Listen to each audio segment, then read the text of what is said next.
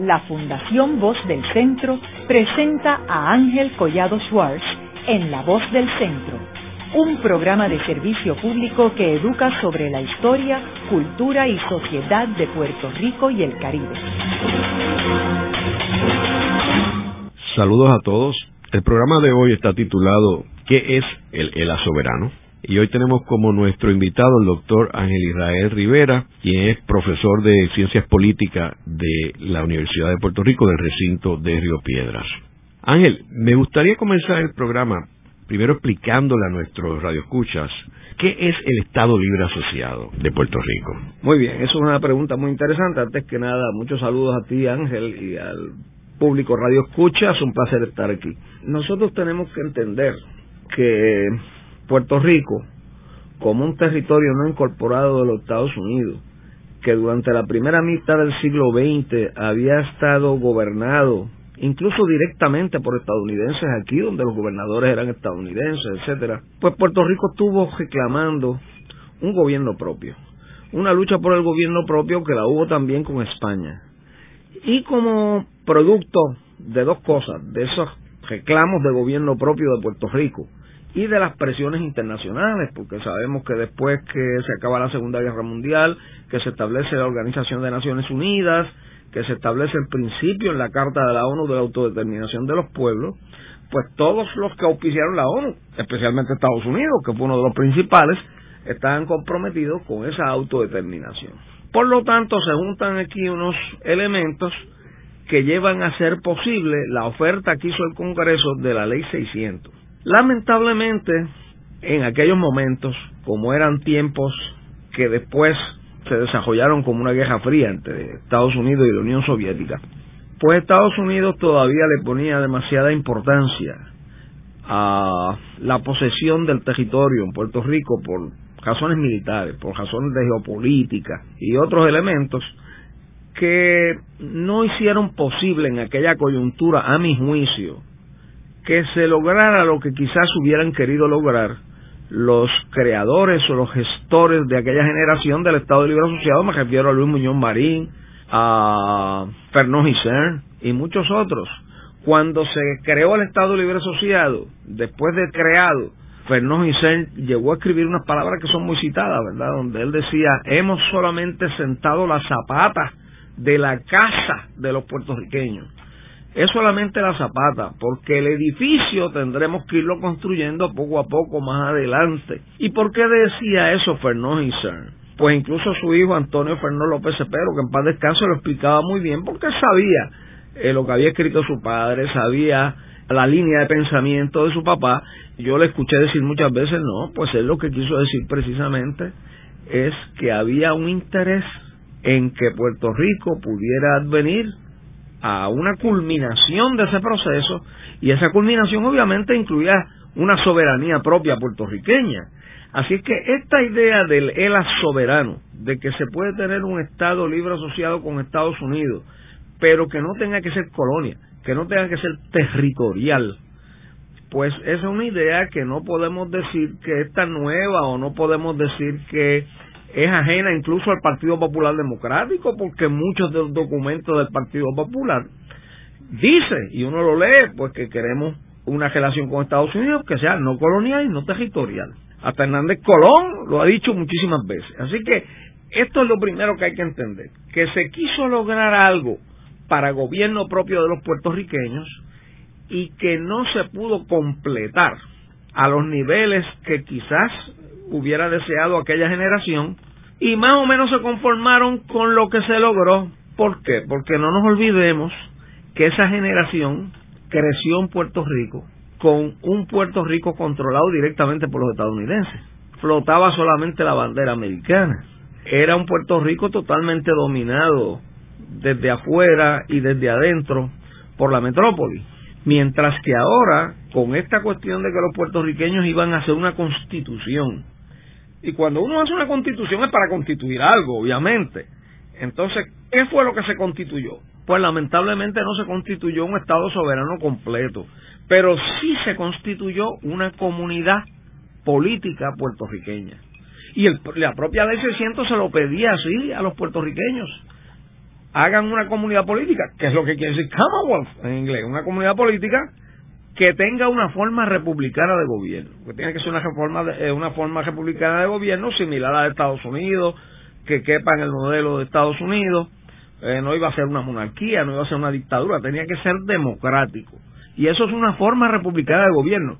Aquí a veces la gente no lo, no lo asimila así por los miedos que hay con la palabra república, pero la realidad es que Estados Unidos es una república y que Estados Unidos le pidió a los puertorriqueños que hiciéramos una república. O sea, el Estado Libre Asociado, aún sin soberanía, tiene una forma de república. Lo que pasa es que no es soberana, no tiene los poderes o las competencias plenas de la soberanía.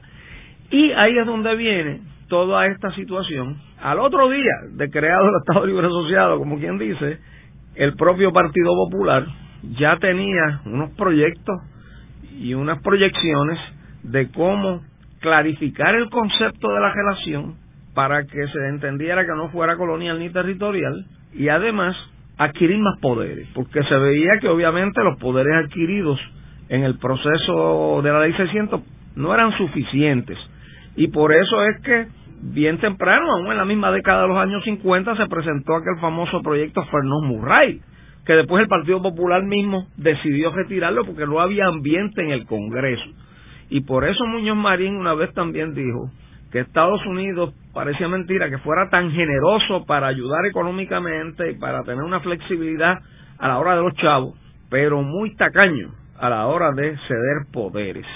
Y esa generación eh, se encontró con ese muro, con ese muro de contención de un Estados Unidos en su poderío máximo, de un Estados Unidos eh, que no tenía los competidores que tiene hoy, de un Estados Unidos, bueno, ustedes saben que eh, esto se le llamó el siglo XX, el siglo americano. Ellos mismos, los estadounidenses, le llaman The American Century.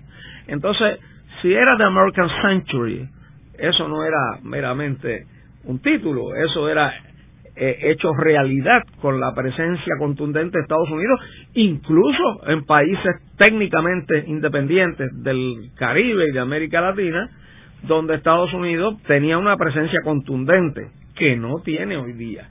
Así que eh, Estados Unidos ha evolucionado, el mundo ha cambiado, estamos en un mundo de globalización económica, donde a mi juicio se dramatiza más la necesidad de tener aquellos poderes, sobre todo poderes internacionales que da la soberanía, quedaron prácticamente todos en manos de los Estados Unidos, porque cuando se aprueba el Estado Libre Asociado original, no solamente se aprueba el cambio hacia tener una constitución y crear una comunidad política, sino que cuando las personas votaron por la ley 600 estuvieron votando al mismo tiempo porque los artículos de la ley Jones que no tuvieran que ver con el gobierno interno quedaran vigentes. ¿Y cuáles eran esos artículos que los puertorriqueños decían, sí, está bien, estamos de acuerdo en que queden vigentes? Que Puerto Rico no puede hacer tratados comerciales con otros países, que Puerto Rico tiene que usar los barcos estadounidenses, la famosa ley de cabotaje, que Puerto Rico tiene un mercado común con Estados Unidos de doble vía, que Puerto Rico tiene que usar la moneda de los Estados Unidos, todos los elementos económicos que ya venían incluso desde la ley Foraker de 1900, que después se trasladaron a la ley Jones de 1917, se quedaron intactos bajo el Estado Libre Asociado, incluso el Estatuto de Relaciones Federales, que fue como se le llamó a la ley Jones después de creado el ELA, comienza de la siguiente forma este estatuto aplica a Puerto Rico e islas adyacentes pertenecientes a los Estados Unidos. Desde que usted dice belonging to the United States, pertenecientes a los Estados Unidos, usted automáticamente está reconociendo que ese territorio que está ahí está bajo la cláusula territorial de la Constitución de los Estados Unidos. Ángel, es importante también señalar que cuando se crea el Estado Libre Asociado en 1952, es cuando la Segunda Guerra Mundial ha terminado, se ha firmado la Carta del Atlántico en 1941, la cual establece ya las normas de la descolonización del mundo, y ya vemos que el Caribe era un territorio de colonias porque ahí teníamos las colonias americanas, las colonias que eran Puerto Rico y las Islas Vírgenes, las colonias francesas, las colonias inglesas, las colonias danesas que se le habían ah, vendido, que es el caso de las Islas Vírgenes, a los Estados Unidos, y las holandesas. Y entonces vemos que las islas más grandes del Caribe, que eran soberanas, que eran Cuba, República Dominicana y Haití, habían sido invadidas en varias ocasiones por los Estados Unidos y aunque eran soberanas eran controladas por los Estados Unidos. Y entonces, desde ese punto de vista, lo que hace Estados Unidos con la creación del Estado Libre Asociado, cuyos inicios en términos de la, idea de crear el Estado Libre Asociado viene de la Marina de Guerra, cuando después de la Segunda Guerra Mundial ellos se dan cuenta que tienen que hacer algo para eliminar la colonia clásica, que era lo que era Puerto Rico. Y entonces ahí que ellos vienen y utilizan al Partido Popular y a Muñoz Marín para que sean el instrumento para crear lo que ellos querían crear, que era el Estado Libre Asociado, versus las otras colonias clásicas de Inglaterra, Francia y Holanda. Sin embargo, vemos, y me gustaría que elaboraras eh, sobre eso, que 50 años después en lo que era de avanzada, que era ese estatus de Puerto Rico, está atrasado, porque todas estas islas se han independizado o han tenido una relación distinta con sus metrópolis. Eso es bien importante porque esa es la tendencia mundial, la tendencia internacional, obviamente con toda esta aplicación de los principios de autodeterminación de los pueblos, etcétera. Pues las propias metrópolis en muchas ocasiones tomaron acción, tomaron decisiones para cambiar el estatus político de sus anteriores colonias. Inglaterra negoció con muchas de estas islas del Caribe y en una forma pacífica, sin revoluciones armadas, pues se pudieron transformar en países soberanos. Son miembros del Commonwealth, que se llama la Mancomunidad Británica de Naciones, eh, como todavía los Singapur, por ejemplo. Singapur, por ejemplo, es una isla que es oficialmente independiente, ¿verdad?, en términos de su estatus político aunque hoy en día es bastante difícil hablar de un estatus que se llame la independencia. Yo tiendo a hablar de soberanía por la siguiente razón. Antes uno decía la independencia y había más o menos un modelo, pero hoy día uno tendría que hablar de las independencias interdependientes del siglo XXI. Incluso en la Unión Europea, los países que son miembros de la Unión Europea, que son técnicamente independientes, tienen unas interdependencias intensas y no todos tienen el mismo estatus político. No es el mismo estatus político el de España que el de Alemania. No es el mismo estatus político el de Inglaterra que el de los que están dentro de la Unión Monetaria. O sea, hay unas diferencias en la forma de realizar eso que se llama la soberanía hoy día. Incluso en lo que se podría llamar la independencia, pues son múltiples modelos de independencias interdependientes. Dentro de ese contexto, la evolución que tuvieron estos países del Caribe hacia la soberanía, pues se manifestó con esas características también. Darle a estos gobiernos de estas islas unas competencias, unos poderes, una presencia internacional, una dignidad internacional, pero al mismo tiempo mantener unos lazos con la exmetrópoli, al mismo tiempo tener unas actividades comerciales y económicas intensas con la exmetrópoli, al punto de que a mí, por ejemplo, me impresionó muchísimo un viaje que yo hice a Bristol, en Inglaterra, ir a un museo donde los británicos estaban realmente lamentando todas las cosas terribles que ellos mismos hicieron históricamente durante la esclavitud. El slogan o la, o la frase culminante de ese museo era, los ingleses hemos logrado pasar from empire to Commonwealth of Nations. De ser un imperio a ser una mancomunidad de naciones soberanas que se respetan unas a las otras, que tienen unas relaciones particulares y que tienen una presencia en el mundo. A mí me parece que Estados Unidos, quizás porque llegó tarde a esta cuestión de tener territorio, tener posesiones, por un lado, y por otro lado por la razón de su gran poderío en el siglo XX, que pues eh, fue un poderío eh, de carácter mundial y donde todavía Estados Unidos tiene una presencia mundial y unas intervenciones en lugares muy lejanos a su propio territorio nacional. Todo eso ha hecho un poco más difícil que Estados Unidos haya aplicado a todos los que se llaman sus cinco territorios no incorporados este proceso, ¿verdad? Este proceso se ha iniciado en unos territorios y en otros, pero no ha culminado todavía en lo que aquí llamamos el Estado Libre Asociado Soberano. O sea, no ha culminado todavía en que todos estos territorios puedan tener una posición de dignidad en el mundo, puedan tener un asiento en las Naciones Unidas, puedan tener soberanía propia, puedan tener capacidad para comerciar con otros países moverse en la economía globalizada internacional en su propio provecho, pero a la misma vez mantener una asociación especial económica y política con Estados Unidos, pues parecida a la que mantienen eh, muchas colonias británicas con Inglaterra o colonias francesas con Francia, etcétera.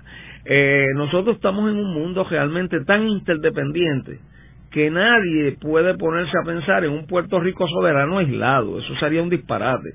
Eh, al contrario, lo que necesita Puerto Rico es ampliar sus lazos internacionales.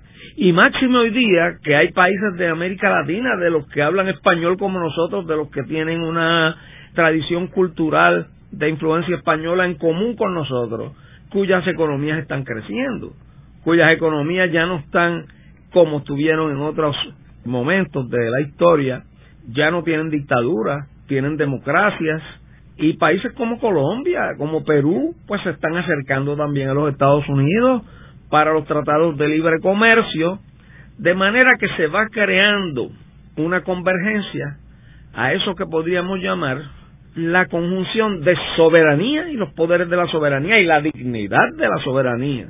Nadie es territorio colonial humillado de nadie. Convergencia de eso con asociaciones interesantes, económicas y políticas, con Estados Unidos que todavía sigue siendo una metrópoli importante. Ángel, y en términos de la culminación del Estado Libre Asociado y ese concepto que hablaba Luis Muñoz Marín y que él al igual que Fernó Cern y los otros líderes del Partido Popular en aquel tiempo, estaban claros de que lo que se logró en el 52 no era todo lo que se quería lograr. Y uno lo ve en el libro de Fernó Cern de los antecedentes del Estado Libre Asociado, donde ahí se plasma las posiciones de Fernós con los legisladores, los congresistas, donde él tiene que ceder una serie de cosas, porque si no, no le iban a aprobar el proyecto de ley. Ahora, es claro de que ellos todos tenían la visión de una culminación del Estado Libre Asociado. Y tú mencionaste ahorita algo importante, que es que casi inmediatamente después de aprobarse la Constitución del 52, se trata de pasar el proyecto Fernand Murray. Háblanos más sobre ese proyecto. Bueno, ese proyecto es interesante porque ese proyecto planteaba, primero que nada, que en el mismo proyecto se hiciera una especie de declaración para que quedara claro que se reconocía la capacidad de Puerto Rico para pactar con Estados Unidos y reconocer la capacidad de Puerto Rico para pactar con Estados Unidos no es otra cosa que eh, una forma más indirecta de decir se reconoce al pueblo de Puerto Rico como un pueblo soberano que tiene su propia capacidad soberana pero que decide eh, mantenerse asociado a los Estados Unidos de América.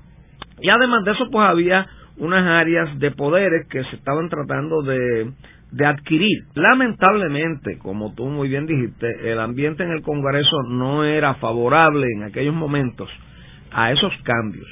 El cambio ya de la creación del Estado Libre Asociado era muy reciente y no había el ambiente en los Estados Unidos para seguir soltándole poderes a Puerto Rico en aquel momento y además que hay que recordar que poco a poco se pone más difícil por la situación de la revolución cubana, por la situación de cómo se va calentando la guerra fría entre Estados Unidos y la Unión Soviética. Entonces eso va haciendo mucho más difícil que se pueda lograr esos cambios. Se hicieron unos esfuerzos, como todos sabemos, pero esos esfuerzos se estrellaron contra muchos factores. Algunos eran internos en Puerto Rico, como el cambio entre PPD y PNP en el poder en Puerto Rico, ¿verdad? Eh, podía a lo mejor el Partido Popular estar en el gobierno cuatro años u ocho y tratar de crecer el Estado Libre Asociado, pero entonces estaba el PNP todo el tiempo tratando de boicotear eso en Estados Unidos y muchas veces las presiones eran tales que los congresistas mejores no tocar eso, ¿verdad? Así que ha sido una situación donde, como diría eh, el doctor José Luis Méndez, eh, nosotros hemos estado autodejotándonos a nosotros mismos por estar en esta pelea, ¿verdad? Y no darnos cuenta de que conseguir el ELA soberano puede ser la convergencia de todos los puertorriqueños.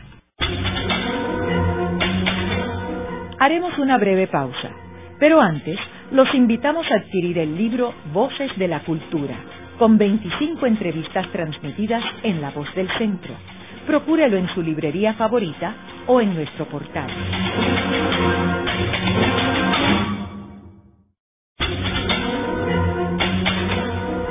Están escuchando a Ángel Collado Schwartz en La Voz del Centro.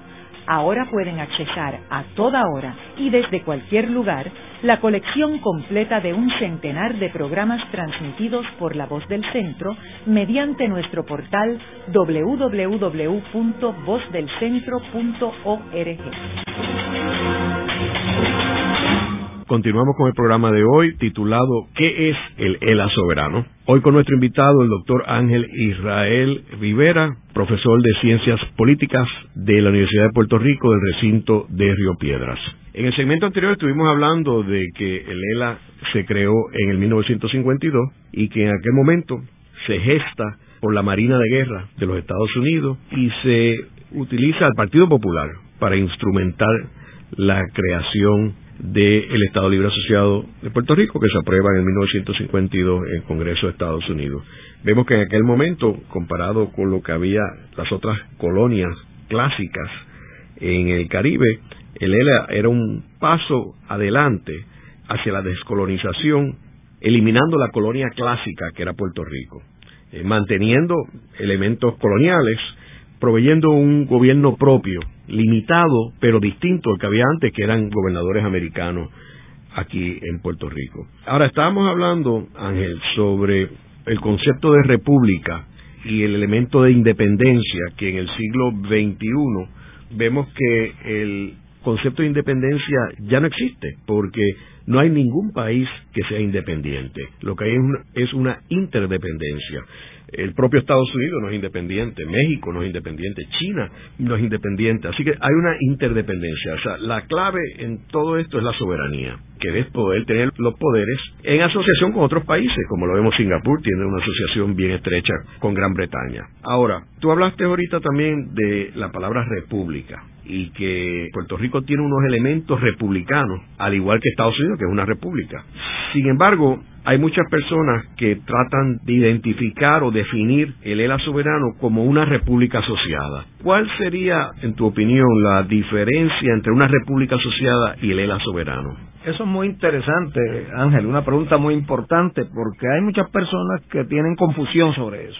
Cuando hablamos de república asociada, se usa ese tipo de término eh, realmente es un término que se usa acá en Puerto Rico porque no es una no es un término internacionalmente reconocido pero lo que queremos decir con eso es que es un país independiente que declara su independencia primero y después que se hace independiente y declara su independencia pues empieza a establecer unos lazos por tratado con la exmetrópoli o con otros países y empieza a asociarse a otros países uno pudiera pensar, por ejemplo, en los países de la Unión Europea, lo único que algunos no son repúblicas, algunos son monarquías constitucionales, pero los que son repúblicas como Italia o como Portugal, pues realmente uno los podría ver como repúblicas asociadas porque tienen una forma republicana de gobierno, son teóricamente o técnicamente venían de la independencia anterior, ¿verdad? Que se había forjado en el siglo XIX, siglo XX, pero han estado haciendo unas asociaciones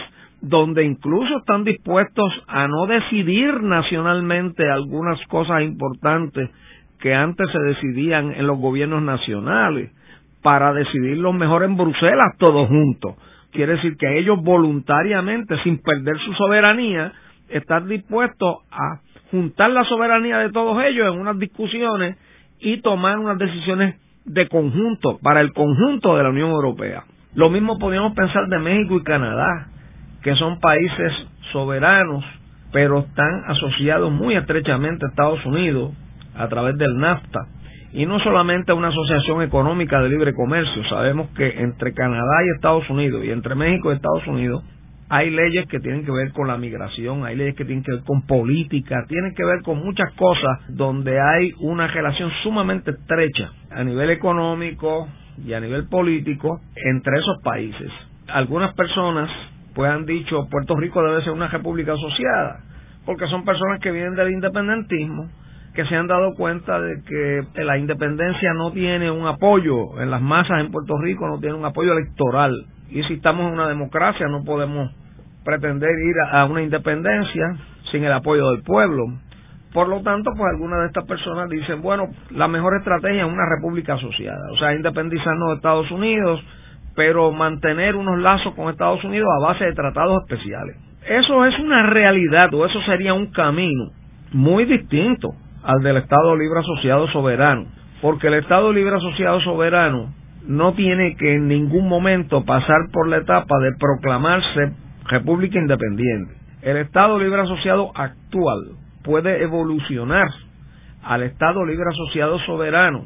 No que va a evolucionar por poquito a poquito, porque eso se ha visto que no ha rendido fruto, sino que va a evolucionar a través de un pacto o de un tratado bilateral entre los Estados Unidos de América y Puerto Rico, donde en el mismo documento legal en que se concerta ese pacto, se reconoce la soberanía de Puerto Rico, se reconoce que Puerto Rico ya no es un territorio no incorporado de los Estados Unidos sobre el cual el Congreso tenga poderes plenarios y al contrario, se reconoce que de aquí en adelante va a haber unas áreas de competencias de la soberanía, o sea, de esos poderes que da la soberanía, que Puerto Rico los va a poder ejercer por su cuenta, incluso poderes internacionales de hacer tratados comerciales con otros países, etcétera.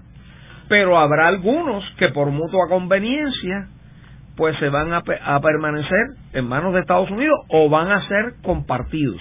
La soberanía no se comparte, porque la soberanía es un concepto legal eh, jurídico que no se parte en pedazos, pero sí las competencias, es decir, el ejercicio práctico de la soberanía se puede compartir y se comparte. Eso lo estamos viendo en la propia Unión Europea, donde los estados son soberanos y la mejor prueba es que son soberanos que se pueden ir de la Unión Europea si quieren, nadie los obliga a estar ahí, ellos mismos quieren estar ahí. Los que están en el euro, ellos mismos quieren estar en el euro, pero se podían ir si quisieran. Así que en ese sentido se les reconoce el derecho a tomar la decisión última sin intervención extranjera, que es la esencia de la soberanía. Y a Puerto Rico se les reconocería también ese derecho. Lo único que hay personas que entonces piensan que en un ELA soberano pudiera en algún momento terminarse esa asociación con Estados Unidos. Otros tienen dudas por de si se podría o no conservar la ciudadanía de Estados Unidos.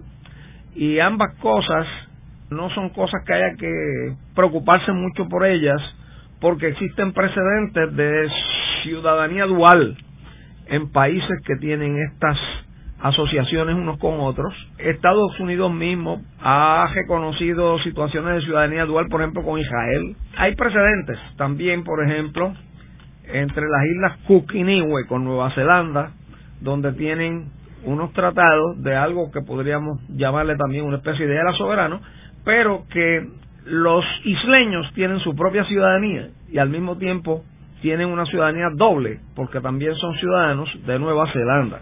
Así que en ese sentido, tanto la cuestión de la ciudadanía, que se puede negociar en el propio pacto, en el propio tratado, como la cuestión de la soberanía sin proclamación de independencia, son cualidades que se asocian con este concepto de la soberano porque el concepto de ELA soberano no es un concepto que viene del independentismo. El concepto de ELA soberano viene más bien de la evolución del pensamiento de los propios creadores del Estado Libre Asociado, que como estuvimos diciendo en el otro segmento del programa, de antemano, desde siempre, habían tenido la idea de que el ELA debía evolucionar, debía culminarse, y que esa culminación debía implicar unos poderes para Puerto Rico, de gobierno propio.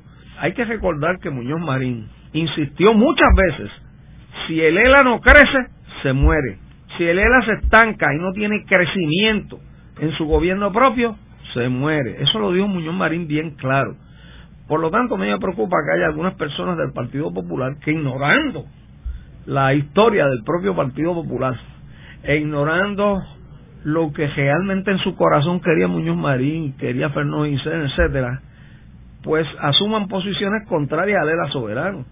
No hay razón alguna para uno temer que Lela Soberano pueda romper las buenas relaciones de Puerto Rico con Estados Unidos. Lo que va a hacer es cambiar la naturaleza de la relación para que en vez de ser una relación territorial donde Puerto Rico esté en una situación de subordinación, donde el Congreso pueda legislar sobre Puerto Rico pues libremente, sin ningún tipo de consulta con los puertorriqueños, pues eso cambie. Que haya una asociación igualitaria, una asociación de mutuo respeto, una asociación donde los Estados Unidos ya no mire a Puerto Rico como su traspatio o como una mera eh, posesión, sino que mire a Puerto Rico quizá como su principal socio en el Caribe.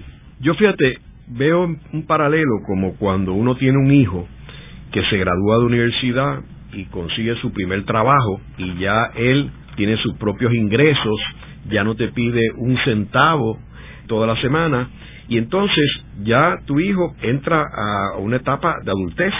Entonces, tu relación con él es tan buena como la anterior. Lo que pasa es que ya es una de respeto porque estás a nivel igual de que él se sostiene por él mismo y tú sigues tu vida. Pero el cariño y la relación está ahí. Hay un elemento importante cuando eh, tú hablas o hablaste ahorita sobre el territorio, que se ve en las discusiones de Fernó y Cern en el Congreso cuando se aprueba el Estado Libre Asociado, y este aspecto de la cláusula territorial. La Constitución de Estados Unidos es bien, bien clara de que o tú eres un Estado de la Unión o eres un territorio el cual el Congreso tiene poderes plenarios sobre los territorios, según lo dice la cláusula territorial de la Constitución de Estados Unidos, o eres un país soberano. No hay nada entre medio. Y por eso era que Fernos le decía a los congresistas, aquí no va a cambiar nada, seguimos siendo un territorio. El discurso en Puerto Rico era otro, obviamente, pero allá el libro que escribió Fernández está clarísimo, más el récord, el Congressional Record está clarísimo de cuál fue la posición de Puerto Rico. Entonces, esto es blanco o negro. O estás en la cláusula territorial o no lo estás. No hay nada entre medio, a menos que cambie la constitución de los Estados Unidos, que eso es prácticamente imposible. Pero basado en la constitución de Estados Unidos, eres o territorio o no lo eres. Entonces, una vez no eres territorio, eres un Estado o eres un país soberano. Y por eso es que es tan y tan claro de que si no eres un territorio, eres un país soberano y es algo que uno no debe tenerle miedo, lo más mínimo, porque es algo que estaba en los planes del propio Luis Muñoz Marín, lo que tú dices que el Estado Libre Asociado crece, y crece obviamente hacia la soberanía. Hay un punto bien importante, Ángel, y es que esa otra alternativa, que sería la anexión a Estados Unidos como Estado federado, nunca fue prevista por Estados Unidos cuando se hizo el Estado Libre Asociado. Al contrario, la ley 600 dice bien claramente reconociendo que el Congreso ha venido dándole al pueblo de Puerto Rico crecientes medidas de gobierno propio.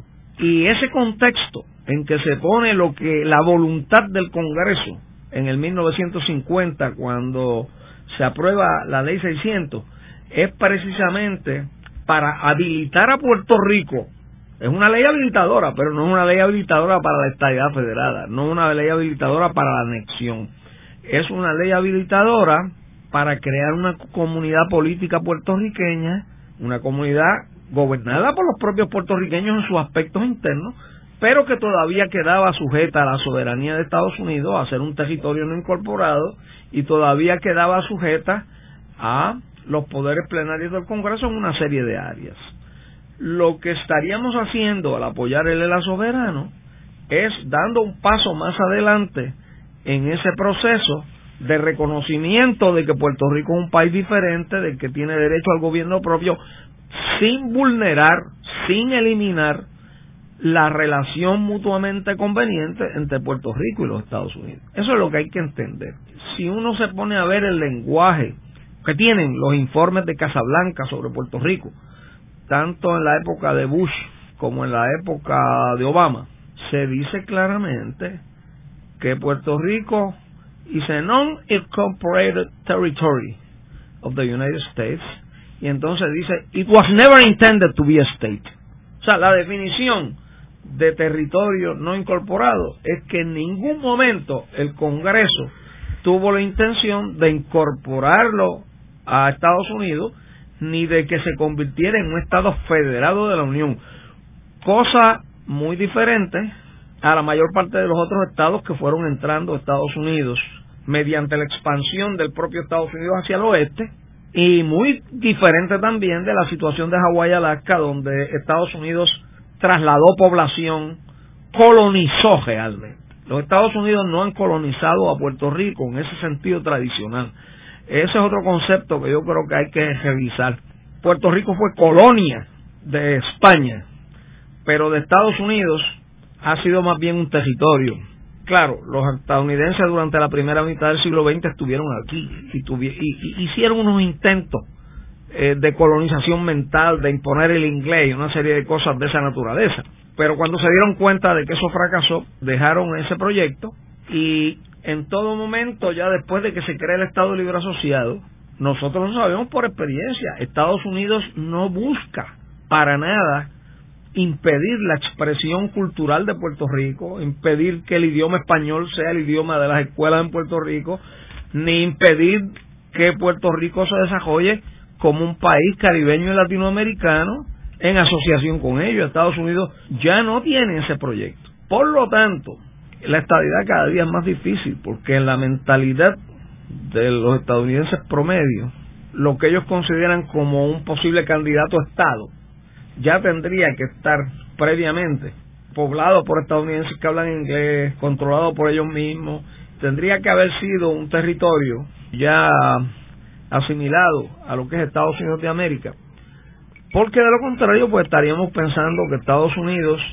luego de que decidió reconocerle esa autonomía a Puerto Rico y crear el Estado Libre Asociado y permitir que floreciera la cultura puertorriqueña y, y que floreciera un instituto de cultura y que tuviéramos unas instituciones gubernamentales propias que funcionan a la puertorriqueña en muchas cosas que trataría de darle para atrás a eso y yo creo que eso no, no es muy probable así que en ese sentido me parece a mí que en ese plebiscito que tenemos en noviembre el voto por la estadidad es una pérdida de tiempo. El voto importante aquí va a ser el voto por el ELA soberano porque es el que permite salir de la situación territorial, transformar el ELA territorial en un ELA no territorial. Ángel, es importante también señalar que los Estados Unidos ha sido claro de que la estadidad está disponible para todos los puertorriqueños.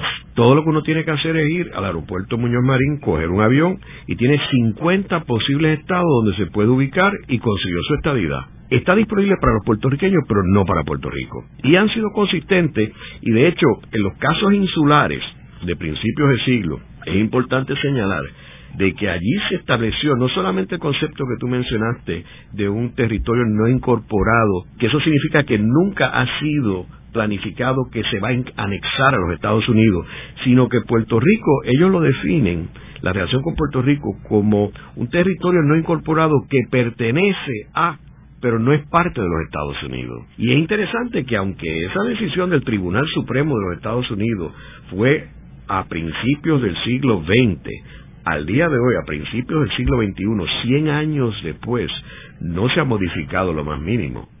Está vigente esa definición de los Estados Unidos. Por eso es, Ángel, que yo decía ahorita, ¿verdad? Que votar por la estadidad es ir a contracorriente de lo que los propios estadounidenses pensaron y creyeron que debía evolucionar en el caso de Puerto Rico.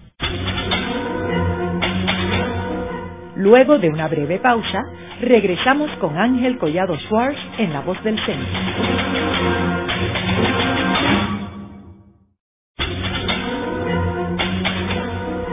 Están escuchando a Ángel Collado Schwartz en La Voz del Centro. Ahora pueden accesar a toda hora y desde cualquier lugar la colección completa de un centenar de programas transmitidos por la voz del centro mediante nuestro portal www.vozdelcentro.org. continuamos con el programa de hoy titulado ¿Qué es el ELA soberano? Hoy con nuestro invitado, el doctor Ángel Israel Rivera, profesor de Ciencias Políticas de la Universidad de Puerto Rico del recinto de Río Piedras. Ángel, en el segmento anterior estuvimos hablando sobre la ciudadanía americana y cómo sería afectada, si acaso, bajo el ELA soberano. Yo quisiera resaltar, antes de entrar en el tema de la ciudadanía, un aspecto bien importante que es las famosas transferencias federales. Se definen, el grueso es obviamente el seguro social y los beneficios de los veteranos. Yo quiero aclarar algo que es bien importante, que es esos beneficios son beneficios adquiridos. O sea, el seguro social no es algo que les regala el gobierno federal a ninguno de los ciudadanos americanos de Puerto Rico o de Estados Unidos. El seguro social es un pago que usted hace de su salario y la otra parte la hace su patrono. O sea, que ese es un dinero que usted se lo ha ganado y que le corresponde a usted. ¿Cuál es el estatus de Puerto Rico o dónde usted reside? Es irrelevante en términos de recibir usted ese cheque. O sea, que si mañana, para poner un extremo, usted se va para China, Rusia o Cuba, usted sigue recibiendo su cheque de seguro social. El lugar de residencia no es lo que le da derecho a ese pago. Lo mismo los veteranos. La persona que recibe beneficio veterano porque sirvió en el ejército de Estados Unidos, las Fuerzas Armadas, pues tiene esos beneficios por vida. Y eso nadie se lo puede quitar. Cuando la gente mezcla eso con el estatus, lo que hace es confundir a las personas, porque una cosa no tiene que ver con la otra. Lo otro también es que transferencias federales, en el proyecto de Bennett Johnston en 1991, se estableció en aquel momento y los tres partidos políticos de Puerto Rico y el presidente de Estados Unidos y la Cámara de Representantes de Estados Unidos acordó de que si hubiera, en aquel caso se hablaba de independencia, hubiera una independencia, esos fondos federales, esas transferencias continuarían enviándose a Puerto Rico por un periodo de transición de 10 años. Aquí tenemos que estar claros de que ningún cambio en términos del estatus es un cambio inmediato. Hay un periodo de transición que en el caso de Bennett Johnston se habló de 10 años. En el caso de Hostos, a principios del siglo, él hablaba de una transición de 25 años. Así que esto no es algo que pasa de un día para otro y, esto es algo donde surge una nueva clase política también para bregar con estos cambios, no la, necesariamente la clase política actual. Ahora, en la ciudadanía, en el caso de Bennett Johnston también se habló de que se establecería la doble ciudadanía. Eso se acordó en aquel momento. Eso no quiere decir que, que ahora, ¿verdad? Pues se mantendría, pero en un ELA soberano, pues no hay por qué eso no darse. Quiero mencionar que también la ciudadanía, hay que ver, ciudadanía es un concepto abstracto y que uno lo tiene en un pasaporte, ¿verdad? Pero en realidad tú tienes que ver qué es lo que tú estás buscando en la ciudadanía. Eh, por ejemplo, en el caso de Palau y las Marianas, que fueron casos que se negoció unos tratados de libre asociación, a los residentes de esas islas no les interesaba la ciudadanía americana. Ellos lo que querían es poder tener el derecho a mudarse a Estados Unidos sin visa, o a visitar Estados Unidos sin visa, o conseguir trabajo en Estados Unidos sin visa.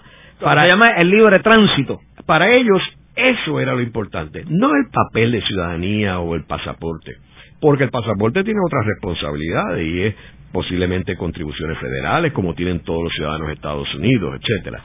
Eh, en una conferencia de prensa que, que yo di en Washington sobre el libro Decolonization Models, Peter Rosenblatt, que fue el embajador de Estados Unidos a cargo de la negociación con los tratados de libre asociación en Palau, Mariana y Marshall Islands, se le preguntó, un periodista le preguntó algo sobre la ciudadanía y lo que contestó Peter Rosenblatt es, en el ELA soberano, al igual que en cualquier otra opción soberana, todo es negociable. Nadie puede decir a priori, esto no lo van a aceptar, no. Es una negociación, es un convenio entre las dos partes y se acuerda lo que le convengan a las dos partes.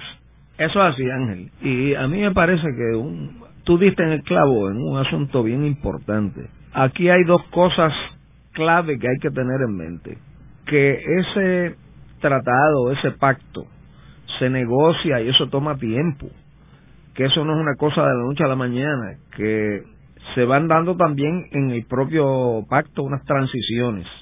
Hay quien ha propuesto, por ejemplo, que en ese ELA soberano, aquellas ayudas federales para Puerto Rico, que no son realmente lo que tú decías anteriormente, de derechos adquiridos o entitlements, como el Seguro Social, sino que son regalías, que son ayudas, las verdaderas ayudas, que son eh, lo que en inglés se llaman grants. Eso podría llegar a Puerto Rico como parte del mismo tratado, como un block grant, en lugar de venir fraccionado eh, unas ayudas para educación, otras ayudas para esta área, otras ayudas para esta otra área, puede venir una ayuda en bloque y dejar que sea el mismo gobierno de Puerto Rico el que según sus prioridades y necesidades divida esos recursos. Claro, esto viene aparejado con otra cosa que tú mencionabas. Necesitamos tener clara conciencia de que hay que poner en el poder en Puerto Rico a una clase política nueva, a una gente que realmente esté comprometida por el país. No podemos poner corrupto a dirigir el ELA soberano. No podemos poner gente egoísta que lo que está es buscando su propio provecho personal para su bolsillo y no el bienestar del país. La razón de traer el ELA soberano es darle a Puerto Rico poderes para que el gobierno de Puerto Rico pueda hacer lo que hacen los demás gobiernos del mundo, que es impulsar la economía nacional, impulsar la economía de Puerto Rico dentro de las oportunidades y retos que da la globalización, que es lo que no podemos hacer ahora, pero para poderlo hacer bien hecho, tenemos que tener un buen gobierno, una clase política que sea verdaderamente por el país, no por su provecho propio, y tenemos también que tener un plan estratégico un plan estratégico económico de desarrollo económico, de interacción con los demás países del mundo, no solamente con Estados Unidos, sino con otros países del área que también están haciendo sus propios arreglos con Estados Unidos. Y es insertarse en la tendencia soberana del mundo. O sea, si vemos que cuando se fundan las Naciones Unidas, a mitad del siglo XX, en el 45, eh, lo que había era un puñado de, de, miembros, habían cuarenta y pico miembros, y hoy sobrepasa el centenar de miembros. O sea que algo han descubierto el resto del mundo que Puerto Rico no ha descubierto, y ninguno de esos ciento y pico de naciones que están en las Naciones Unidas ha dicho, oye, esto no es bueno, yo quiero regresar a ser una colonia. No ha habido un solo caso un solo caso. Así que eso es indicio de que hay una tendencia que Puerto Rico, buscando una zona de comodidad, se prefiere recibir las transferencias federales sin buscar otras opciones que sean para el bienestar del país. Luego de la pausa, continuamos con Ángel Collado Schwartz en La Voz del Centro.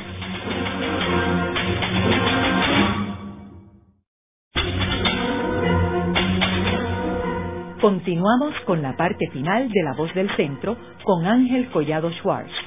Pueden enviarnos sus comentarios a través de nuestro portal www.vozdelcentro.org. Continuamos con el programa de hoy titulado ¿Qué es el ELA soberano? Hoy con nuestro invitado, el doctor Ángel Israel Rivera, profesor de Ciencias Políticas de la Universidad de Puerto Rico del recinto de Río Piedras. Ángel, me gustaría en este último segmento hablar sobre por qué le conviene a Puerto Rico y a los puertorriqueños que el ELA pueda evolucionar a un ELA soberano. Eso es una pregunta vital. A mí me parece que hay muchas conveniencias concretas y bien importantes en que el ELA que tenemos ahora puede evolucionar a un ELA soberano. La primera de ellas es que se acaba esta lucha entre opciones de estatus, esa, ese, toda esa pelea que ha habido en Puerto Rico y división de nosotros los puertorriqueños alrededor del estatus político. Primero tenemos que empezar a pensar que no se debe hablar de estatus político nada más, debemos hablar del estatus político-económico de nuestro país.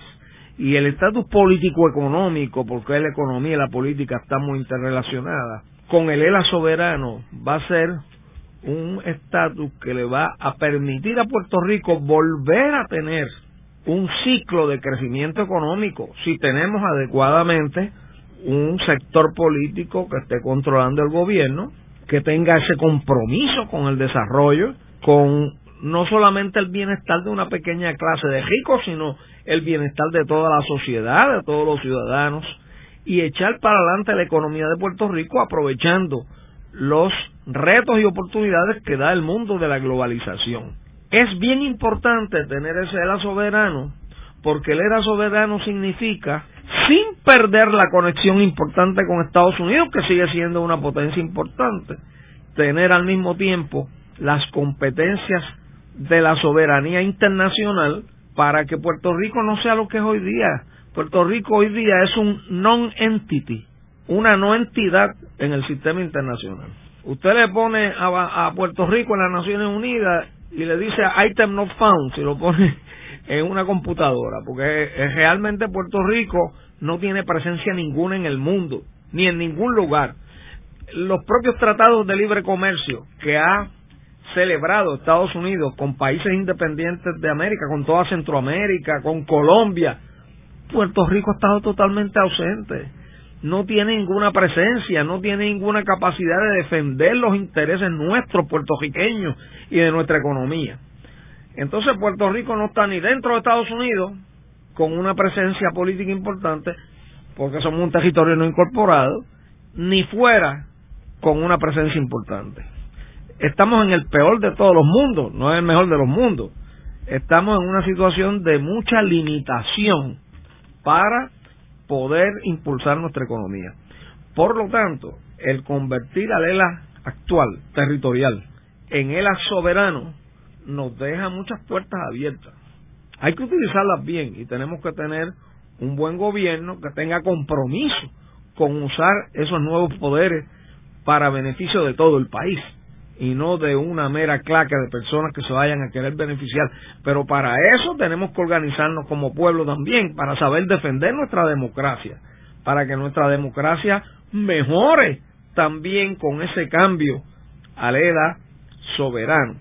Pues mire, toda la cuestión de la discusión de estatus va a poder ser superada, porque primero si ya tenemos soberanía y estamos vinculados no solamente a Estados Unidos, sino a otros países también, pues pierde sentido hablar de luchar por una independencia que de todas maneras no es muy distinta a, a la soberana porque hoy día las independencias son interdependientes. Y por otro lado, no tiene ningún sentido la estadidad federada. Máxime cuando sabemos que la estadidad significa una camisa de fuerza para Puerto Rico, porque la estadidad federada de los Estados Unidos tiene una uniformidad en esos 50 estados, a la cual Puerto Rico no puede acceder a cumplir fácilmente y máxime en la crisis económica que estamos ahora. Además que ya dijimos anteriormente que la estadía federada no cuadra con el propio proyecto y la propia visión que tienen los estadounidenses sobre Puerto Rico. De modo que al lograr tener el era soberano, por ejemplo, vamos a suponer que el era soberano ganara en este plebiscito que se celebra en noviembre, pues eso es un primer paso, porque eso ya nos da el pie para hacerle planteamientos oficiales al Congreso con un apoyo electoral de los puertorriqueños a que caminemos por ese camino, un camino que no nos separa de Estados Unidos, pero que nos une a otras partes del mundo también, incluso a países en nuestra zona caribeña y latinoamericana que se acercan cada vez más también a Estados Unidos a través de los tratados de libre comercio, como ya dijimos, Colombia, Centroamérica, la propia República Dominicana. De manera que es, es el paso lógico y es el paso que puede permitir una convergencia entre todos los puertorriqueños. Porque para los estadistas se mantiene la ciudadanía, puede haber esta ciudadanía dual. Para los independentistas tendremos poderes de la soberanía, que es lo que ellos siempre han anhelado con la independencia. Así es que esto sería una forma de ser soberano interdependientemente y buscando tener una relación con Estados Unidos mucho mejor que la que hemos tenido hasta ahora. Y además tener una relación con otros países con los cuales no hemos tenido una relación formal oficial por esa falta de entidad internacional del Estado Libre Asociado Territorial. Yo añadiría eso, Ángel, que la situación que tiene Puerto Rico actual, que es un ELA con un modelo económico establecido en los 40 y en los 50, ya no tiene ninguna cabida en una economía del siglo XXI, que es una economía globalizada con avances tecnológicos extraordinarios. Esa economía que se creó en los 50 y los 40 es una economía que ahora es una economía enferma, una economía que nosotros tenemos que curar y que el mecanismo es el mecanismo que estableció los mismos creadores del Estado Libre Asociado, que era un crecimiento de ese estatus, donde nosotros pudiéramos coger no, no el modelo de Estados Unidos, sino los mejores modelos del mundo. Por ejemplo, eh, si sabemos que el sistema de educación de Finlandia es el mejor, pues adaptamos el sistema de Finlandia. Eh, si sabemos que el sistema de servicios médicos de Canadá es el mejor del mundo, pues establecemos ese sistema de Canadá.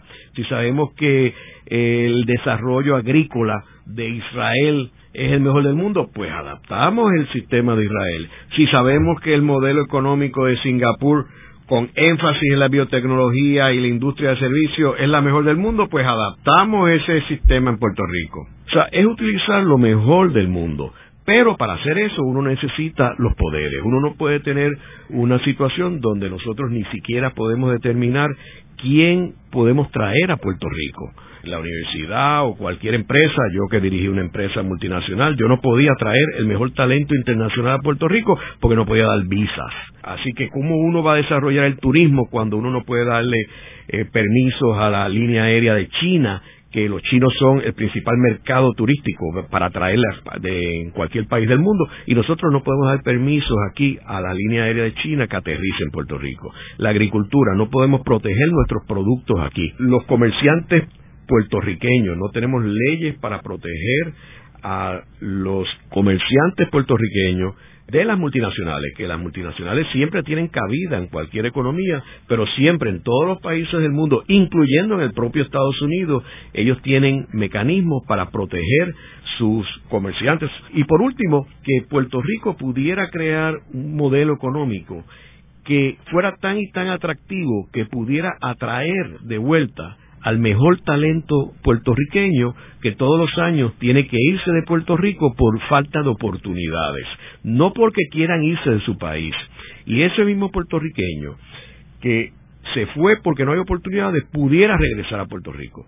Siempre hay el puertorriqueño que prefiere vivir en otro país y eso, eso en una democracia eso es eh, válido. Pero que no se tengan que ir como se van los médicos, los ingenieros, las enfermeras, y los recién graduados de la Universidad de Puerto Rico por falta de oportunidad. Que el ELA soberano pueda establecer ese modelo que sea beneficioso para las nuevas generaciones de Puerto Rico. Gracias, Esta ha sido una producción como servicio público de la Fundación Voz del Centro. Los invitamos a sintonizarnos la próxima semana a la misma hora. Y recuerden que pueden adquirir el libro Voces de la Cultura en su librería favorita o en nuestro portal.